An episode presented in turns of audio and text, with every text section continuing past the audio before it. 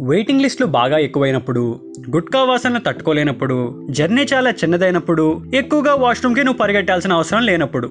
ఇవన్నీ కాదు మా అమ్మమ్మ ఇంటికి వెళ్ళాలన్నప్పుడు నేను మా అమ్మ చూస్ చేసుకునేది ఆర్టీసీ బస్. ఆర్టీసీ బస్ అంటే ఎక్కువగా ఫార్మల్గా ఉంది. కొంచెం నాట్గా దగ్గరగా అనిపించేలా చెప్పాలంటే ఏం చెప్పొచ్చు?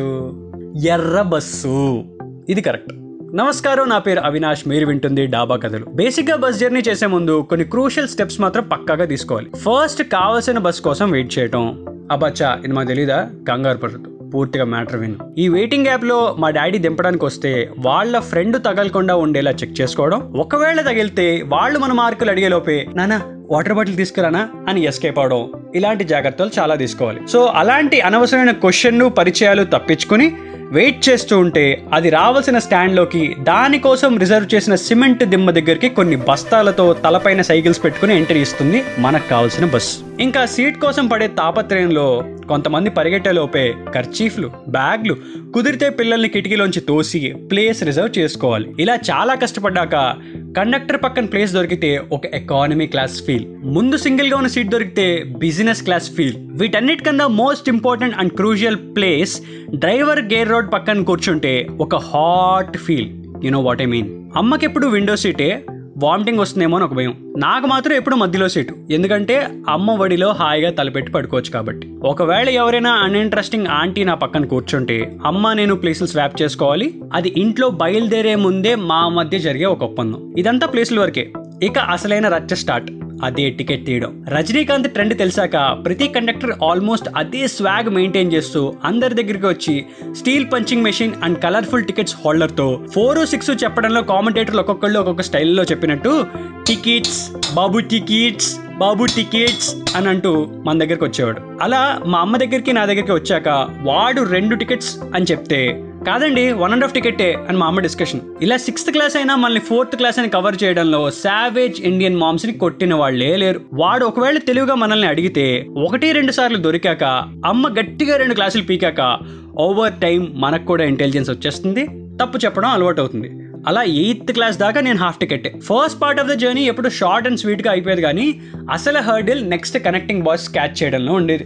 అమ్మమ్మ వాళ్ళ ఊరు పంచాయత్ అవడం వల్ల పెద్ద ఫేమస్ కాకపోవడం వల్ల ఎప్పుడు బస్సుల ఫ్రీక్వెన్సీ దారుణంగా ఉండేది. కానీ జనాలు మాత్రం ఒక ఊరంత కౌంట్ ఉండేవాళ్ళు. అలా కనెక్టింగ్ బస్ కోసం వెయిట్ చేస్తూ ఒక పాప్కార్న్ ప్యాకెట్ ఒక ఫ్రూటీ బాటిల్ ఒక థమ్స్అప్ ఓ స్వాతి మ్యాగజైన్ ఇలా అన్ని కొన్ని డబ్బులు దోలుదీరాక ఎంక్వైరీలో అంకుల్ని ఒక వంద సార్లు అడిగాక ఇంకో పది నిమిషాలు బాబు అంతే అని ఆయన వెయ్యి సార్లు చెప్పాక మా అమ్మమ్మ వాళ్ళ టైం నుండి తిరుగుతున్న బస్సు ఒకటి డిపోలోంచి అలా ఎంట్రీ ఇస్తుంది. యాజ్ యూజువల్గా ప్లేస్ గేమ్ అంతా ముందు బస్సులో లాగానే ఆడాక ఒక టైర్ ముందున్న బెంచ్ దగ్గర ప్లేస్ దొరికేది. అమ్మకు కూడా అదే నచ్చేది.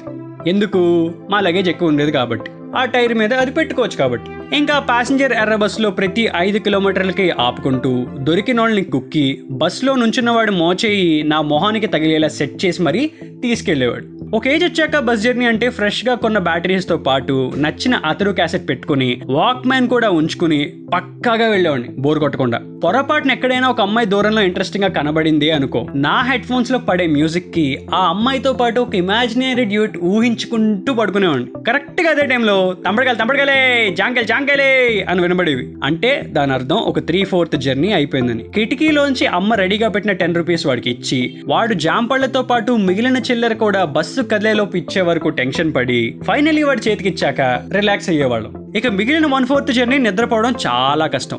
గతుకులు ఎక్కువ ఉంటాయి. మా అమ్మ వాళ్ళ ఊరికి క్లోజ్ అవుతున్నాం అని అర్థం. ఇంకా ముందుగానే లేచి కండక్టర్ ఇస్తానన్న చిల్లర సేఫ్ గానే తీసుకుని ఊరు సెంటర్కి మావయ్యని రమ్మని జాగ్రత్తగా ఇంటికి వెళ్ళడం ఒక పెద్ద అచీవ్మెంట్ ఇది ఎవ్రీ హాలిడేలో ఒక కామన్ సినారియో మరి బెస్ట్ సినారియోలో ఎక్కడైనా బస్సులో ఎక్కాక వాడి దగ్గర స్పీకర్స్ ఉండటం లేదా ఎఫ్ఎం ఉంటే అది వింటూ జర్నీ చేయడం అబో మామూలు హైలైట్ కాదనమాట. వరస్ట్ సినారియోలో బస్సులు బ్రేక్ డౌన్ అవడం వేరే బస్సులు వచ్చేంత వరకు వెయిట్ చేయడం లేదా దాన్ని ఎవడో గుద్దేయడం జర్నీ మధ్యలో కడుపు అప్సెట్ అవడం ఎవరో ఇద్దరు రాడ్ బ్యాచ్ ప్లేస్ విషయంలో వాడి చేయి వీడికి తగిలిందనో ఎక్స్ట్రా లగేజ్ విషయంలో ప్లేస్ దొరకలేదనో ఇలా ఏదో ఒక దాంతో గొడవ పెట్టుకోవడం నా నిద్ర డిస్టర్బ్ అవడం ఇలాంటివి అనమాట ఇది నెక్స్ట్ జనరేషన్ కిడ్స్కి అస్సలు ఐడియా లేకపోతే యూట్యూబ్లో ధర్మచక్రం అని మూవీ టైప్ చేస్తే ఇరుకుపాలెం అనే కామెడీ సీన్ వస్తుంది. అందులో బ్రహ్మానందం గారి మాస్ మీరు చూసారంటే యాజ్ యూజువల్గా అదే సిచ్యువేషన్ అక్కడ జరిగేది. సో ఇలా చాలా దాటుకుంటూ చాలా తట్టుకుంటూ బస్ జర్నీలు ఓవర్ ఇయర్స్ మనం చేసాం చిన్నప్పుడు. సో ఆల్మోస్ట్ అన్ని కవర్ చేశాను అనుకుంటున్నా. If I missed anything comment down with your cousin names and your travel passengers and don't forget to make your mom listen to this she will love it so thanks a lot for your time chai బిస్కెట్ని follow అవుతూ ఉండండి. డాబా కర్లు వింటూ ఉండండి. నా Insta handle అరే అవి